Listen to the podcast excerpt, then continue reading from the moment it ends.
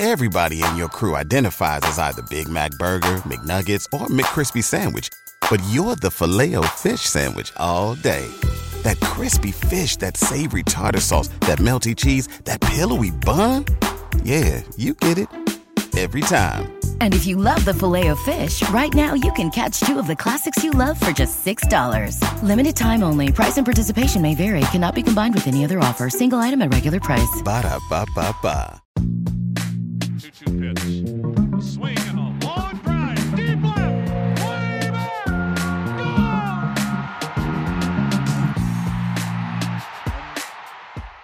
Hey, everybody. Welcome to another Baseball America podcast. I'm Kyle Glaser. We got another great show for you today, breaking down the Phillies' top 10 prospects. And to do that, we're joined by Chris Hilburn Trinkle. Chris, the Phillies are in a bit of a state of flux right now, to say the least. They missed the postseason once again this year. They now have the second longest playoff drought in Major League Baseball, behind only the Mariners. There's been some changes in the baseball leadership. General Manager Matt Klentak stepped down and was reassigned to a new role in the organization. Assistant GM Ned Rice has been named the interim GM. He and club president Andy MacPhail are kind of running the show right now, but there has still not been a full time general manager hired. And there's a lot of speculation that there won't be, that they're just going to move forward with an interim GM and a club president.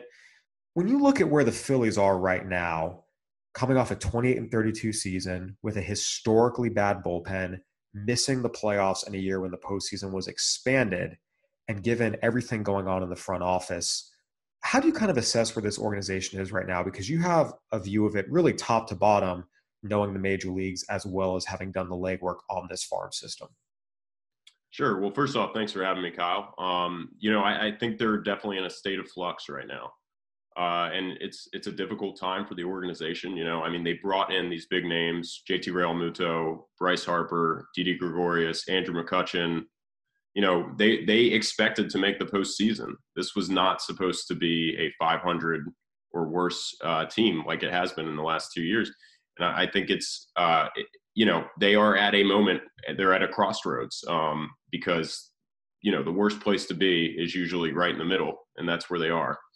Uh, when you look at the farm system side they've got a long way to go. Um, i like the progress that brian barber made in his first year. They really made an emphasis of going after pitching. Uh, they got a lot of really good uh, non-drafted free agents after the draft considering it was just a five round draft and that is promising but you know this is a system that is really light on on quality bats. And uh, with Realmuto leaving in free agency, and a lot of their big names, you know, are going to be entering free agency in the next few years.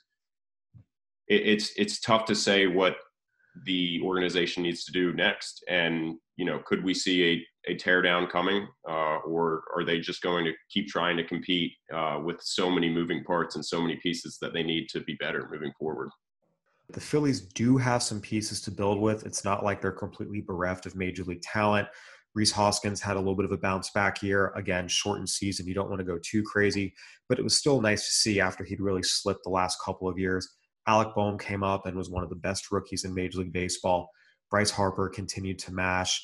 If you look at the starting rotation, the Zack Wheeler signing looks great. You still have Aaron Nola, who's a true ace. Zach Eflin took a nice step forward this year. So there are pieces to work with. It just, just it does feel like there's still a lot to be filled out though. So you have a nice group, if you will, to build with. But we've seen the back of the rotation be a problem for years. The bullpen, as we mentioned this year, was historically horrendous. I mean, it was unbelievable how bad they were. And as much as they had some really good players in the lineup in the top half, the bottom half more often than not left a lot to be desired. Scott Kingery has not taken the steps forward you want to see. Roman Quinn was their primary center fielder for a lot of the year. He does not offer much with the bat and has had trouble staying healthy. It really does become an interesting question of when you look at they have some pieces in the major leagues, but really not the depth needed to compete. And the farm system has some players, but there's not a ton of depth there either. I don't know which way to go here, and I think it's an interesting debate. I don't think you can say definitively they should continue building or they have to tear it down. To me, you talk about a team in the middle they're right on the fence there. Yeah, you know, I, th- I think it, it's a really tough question, and you know, you made a great point. I think uh, Bryce Harper almost seems to be uh, forgotten. It as crazy as that sounds, but he, he did have a really good year, uh, 157 OPS plus, and he was certainly uh, the hard, the, the best player in the lineup. Alec Bohm, you know, I don't think they could have asked for a better uh, start to his MLB career than what they got from him. Um, and you know, the biggest thing, like you said, the starting rotation, the top three are, are pretty promising. Um, and the big question is going to be how to fill out the back of the rotation. And that's why a guy like Spencer Howard um, is is so important to them. And then you know, seeing what some of these guys like Connor Brogdon, Jojo Romero, Ramon Rosso, you know, these rookie relievers, they really need steps forward from these guys uh, next season, and they try have to try and fill that out um, through free agency, obviously as well. Yeah, so I want to dive into this farm system. You mentioned Spencer Howard. I think because of those starting pitching issues, again, Vince Velasquez has teased for years, but was never the guy the Phillies hoped he was going to be. Nick Pivetta was someone else they were banked on to give them something. He ended up being traded this year, just never quite figured it out. Jake Arrieta has been a very disappointing free agent signee. In a lot of ways, it does feel like Spencer Howard is is just critical to the Phillies' future because they need another arm, especially a homegrown arm, given their payroll commitments are pretty lofty right now. He's the number one prospect in the system for the second year in a row realistically, what kind of starting pitcher are the Phillies looking at here? And was there anyone else really in the debate for number one overall in this system? You know, I, I think they understand that he's not a number one or number two starter. He's probably a mid rotation guy. He, um, you know, he could be a really good mid rotation guy, but uh, that is is where the argument becomes interesting about where he is because you know they feel or some people that I've talked to feel that Mick Abel has higher upside than Spencer Howard. It's just, you know, Spencer Howard pitched in the big leagues and he showed some promise. They really liked what they saw from his fastball and his slider. And overall, they were pleased with him. They thought the biggest thing was he just needs to be able to continue to get these repetitions against big league bats, know how to pitch to certain guys, and just, you know, maturing. This is a guy who only had six starts at double A and he was going to start the season at triple A in all likelihood, or Double A, and then move quickly to AAA. Um, but you know, when you look at Mick Abel, he is someone who who has higher upside, I think, than Spencer Howard. Uh, he had the best slider in the prep class, um, and he has a plus fastball that was reaching 97 to 100 at Instructs. So really, it, it, came down to the fact that Spencer Howard is so close to being uh, he's he's pretty much big league ready, and he has a higher floor right now than Mick Abel, and it's just tough to put too much stock into a guy that was just drafted right out of high school um, and giving him that number one spot. But they do certainly have some optimism with their top two guys. Yeah, there were a lot of people out there that felt Mick Abel was the best high school pitcher in this draft class, ahead of guys like Jared Kelley and Nick Bitsko, who got a little more pub. Abel did not get a chance to pitch for his high school team this year. Uh, in Oregon, the season was shut down before it got started due to the coronavirus pandemic, but he showed a lot of promising things. And this is kind of always the interesting proximity versus upside debate.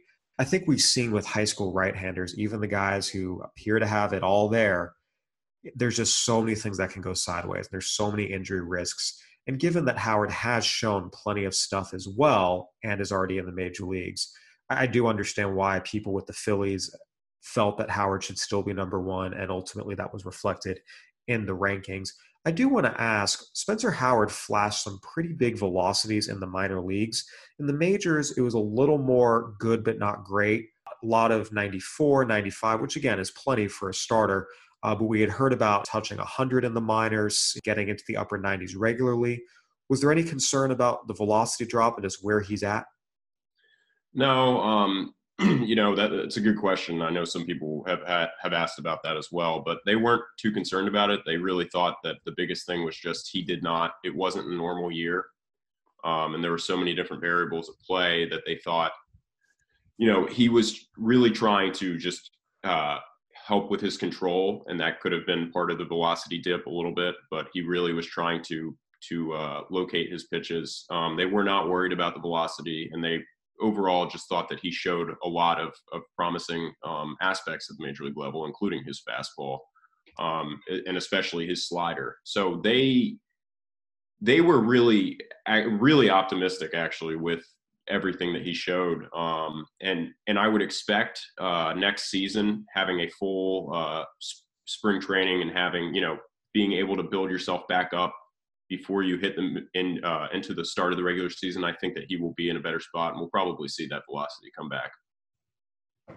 Yeah, that's going to be one of the biggest things to watch for the Phillies, really both short term and long term. Uh, they need him to really step up. And again, as you mentioned, the nice thing is they don't need him to be their ace. They have Aaron Nola. They locked him up to an extension. They signed Zack Wheeler to a lengthy deal last offseason. So Spencer Howard has some time. He can grow into being that number three, number four starter, which every good team needs to compete, as the Phillies themselves have seen for many, many years now. If you have two good starters, but no one to fill out spots three, four, five reliably, you're not going to win enough games to be a postseason team. So it'll be interesting to see his development, as you said, getting back on more of a normal schedule as we head into 2021, hopefully.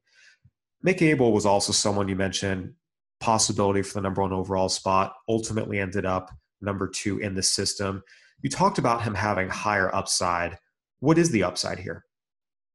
Uh, you know, they believe that he's a number one or number two starter. Uh, yeah, they think he's a top of the rotation pedigree arm. Um, and they just believe that the biggest thing with him is just you know being able to uh, like during during the this uh, the truncated season for the major leagues, uh, he was in Oregon just working on throwing programs and progressions, things of that nature. They just want to see him continue to do that, and they really want to see more development from his curveball. Um, at least get it to average to above average. You know, he's already got a changeup as his third pitch, which is an average offering, and he's got pretty good control especially for someone just out of high school.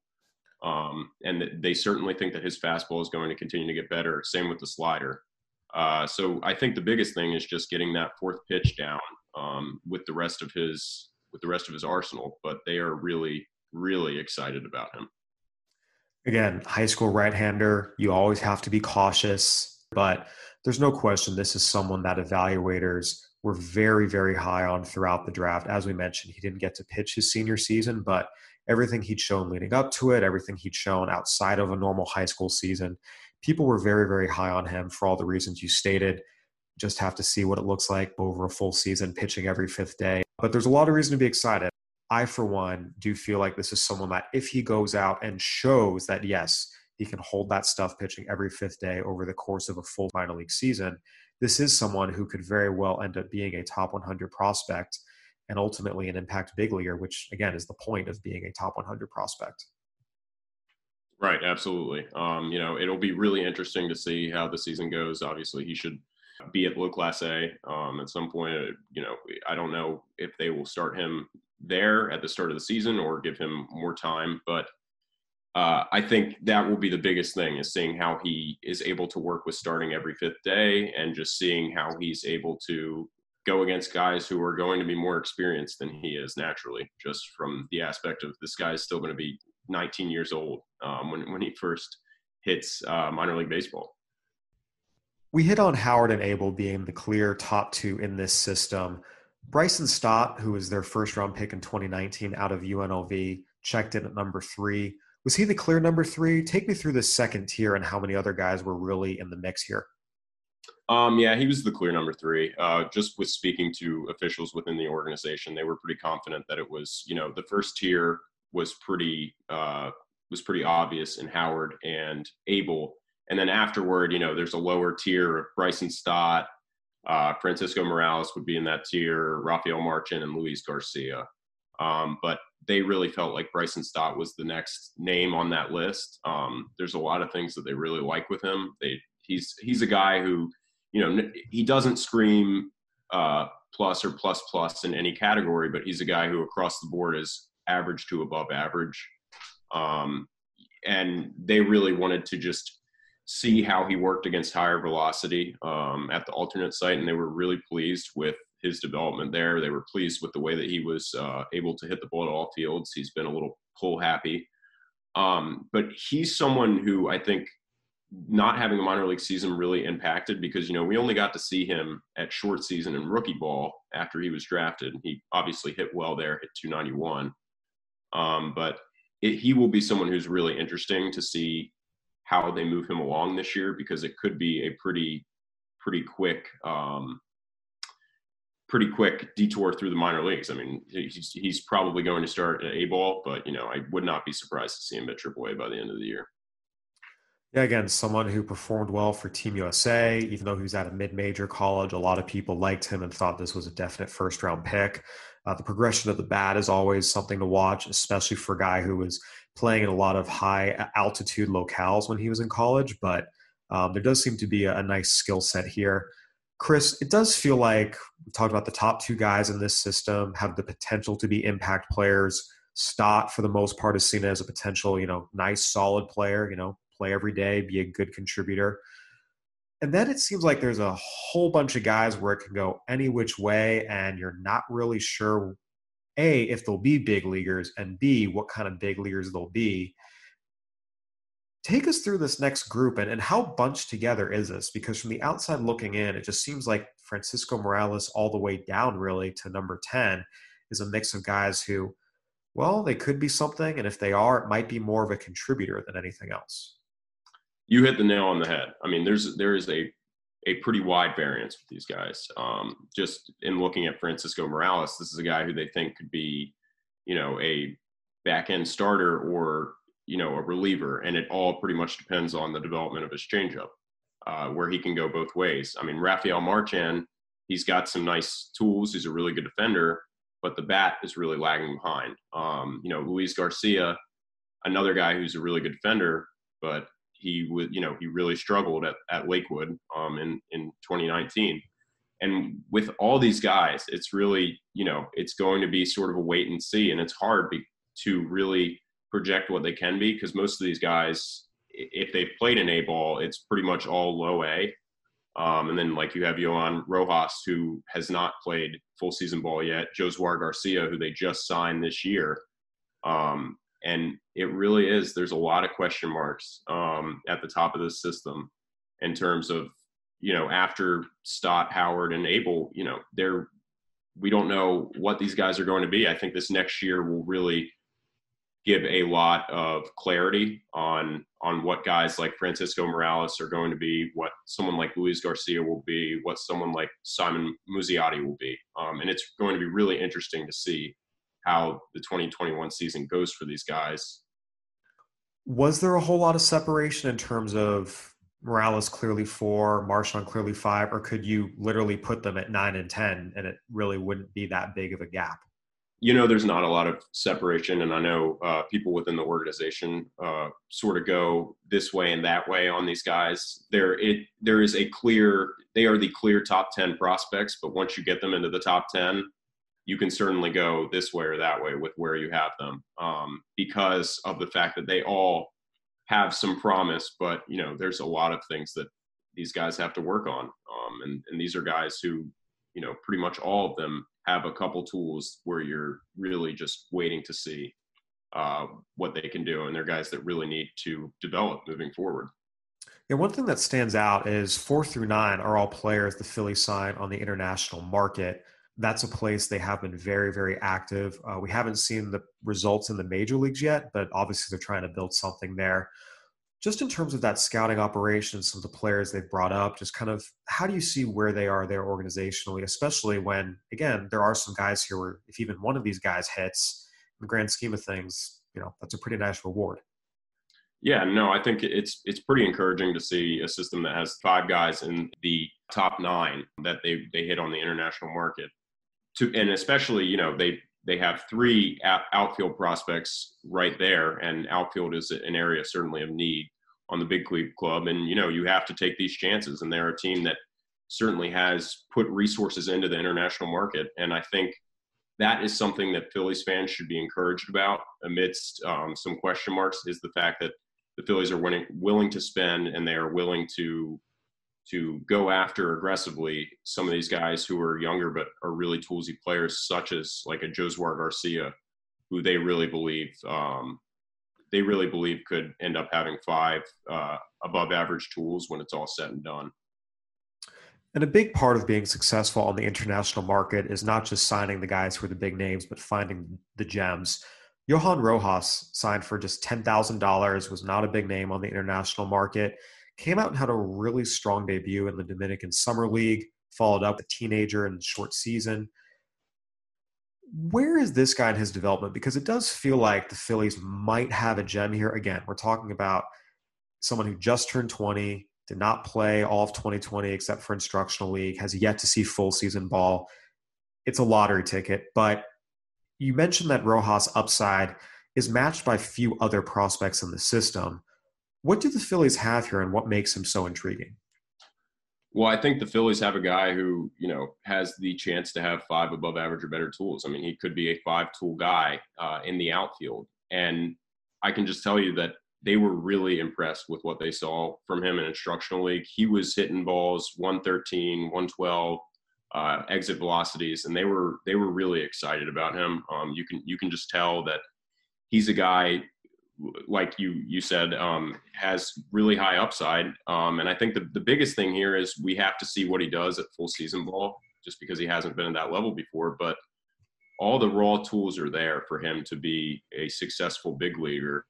Um, I, I'd like to see him, you know, try and change his game plan depending on what kind of count he's in.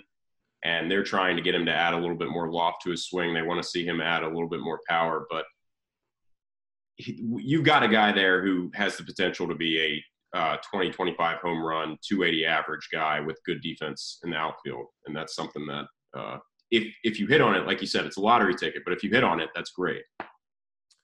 And again, part of the reason he's number nine in the system, despite all that promise, is it's all projection. You know, the guys above him, for the most part, have seen full season ball, have shown that their raw tools can translate into in game skills, which is a huge, huge part of development. So, again, really promising, but a long way to go. You mentioned that this was the top 10, Nick Maton checking in at number 10 how many other guys were in consideration for this, or was there a hard delineation here after Maton? Um, you know, I, I, would say the one guy that was certainly in hard consideration was Casey Martin, um, who was their third round pick out of Arkansas. He was a guy who a lot of people thought was going to be a first round pick before coming into the season. Um, he's a really toolsy player. He's got plus power, um, plus plus speed, and he's a good defender. The biggest thing with him is just we have to see how he can adjust to minor league pitching, especially considering his strikeout rate was 26% uh, and higher in college. And that that's a big question mark is can this guy make contact enough to be a big league regular? But he's certainly someone who uh, was very close to being uh, in the top 10. And he's right behind um, who we have at number 10. It's just, it'll be interesting to see how he's able to improve his contact tool. It's something that they spoke a lot with him about um, during Zoom calls after they drafted him. Was they really want to see him just being able to uh, to cut down on his aggressive approach and really try and expand uh, expand counts and try and make more contact. Yeah, it's not often we talk about college position players from SEC programs being lottery tickets, but this is a case, you know, I remember speaking to some people before the draft about him. And one of the things that came up was, you know, yeah, I mean, you can see all these tools, but there's also a chance this is Jeren Kendall. Uh, Kendall, you might remember, was a first round pick of the Dodgers out of Vanderbilt in 2017. Same deal. Unbelievable. I mean, gold glove level defense in center field, big arm, close to an 80 grade runner, great pedigree, Team USA, SEC.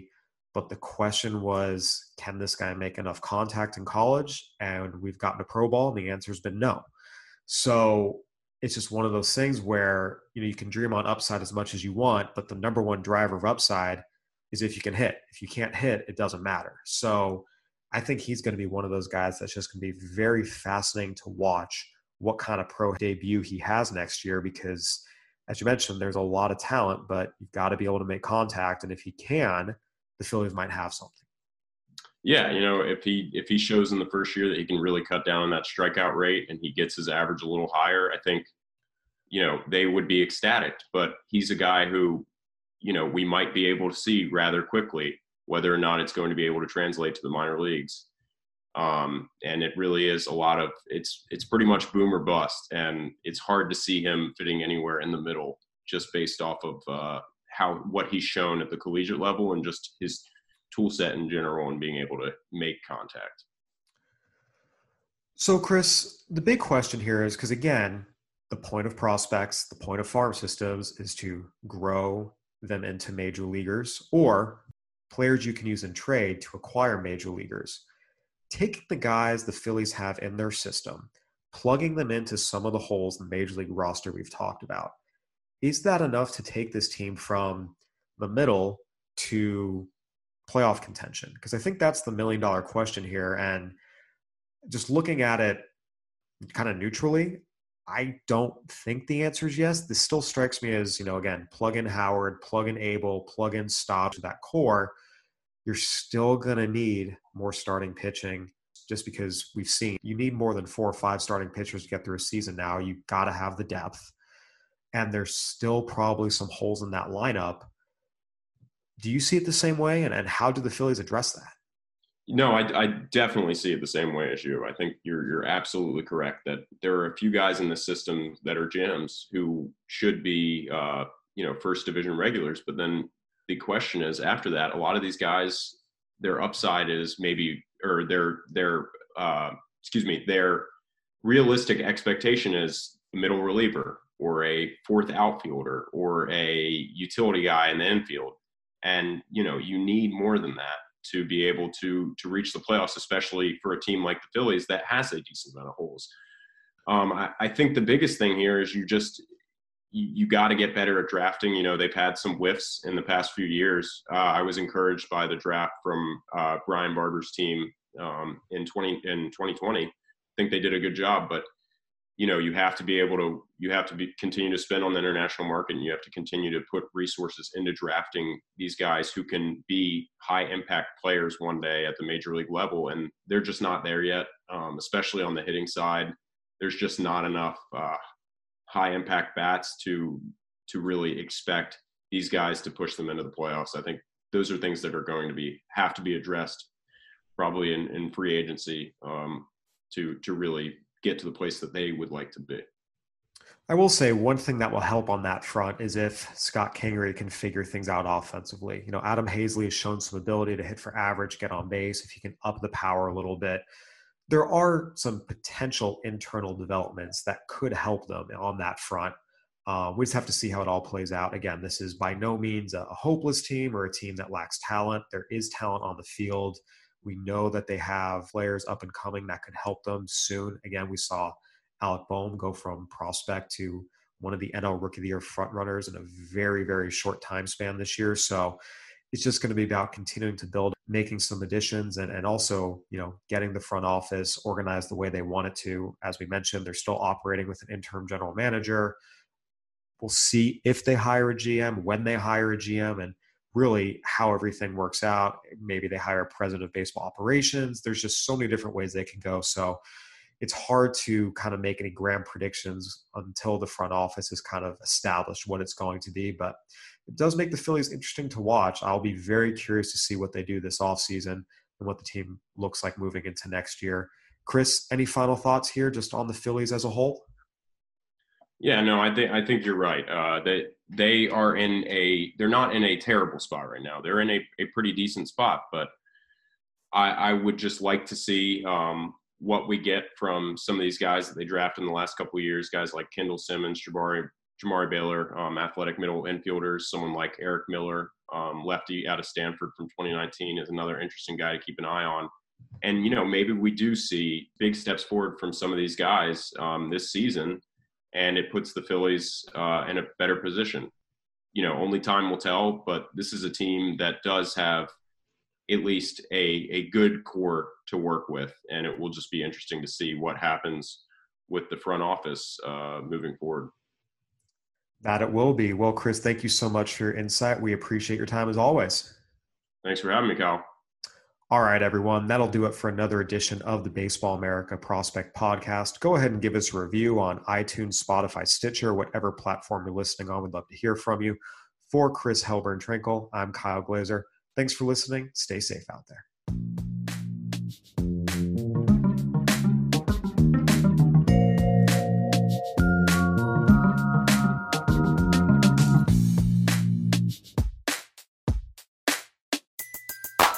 Everybody in your crew identifies as either Big Mac Burger, McNuggets, or McCrispy Sandwich.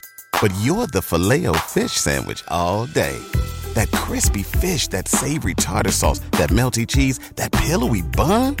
Yeah, you get it every time. And if you love the filet of fish, right now you can catch two of the classics you love for just $6. Limited time only. Price and participation may vary. Cannot be combined with any other offer. Single item at regular price. Ba da ba ba ba.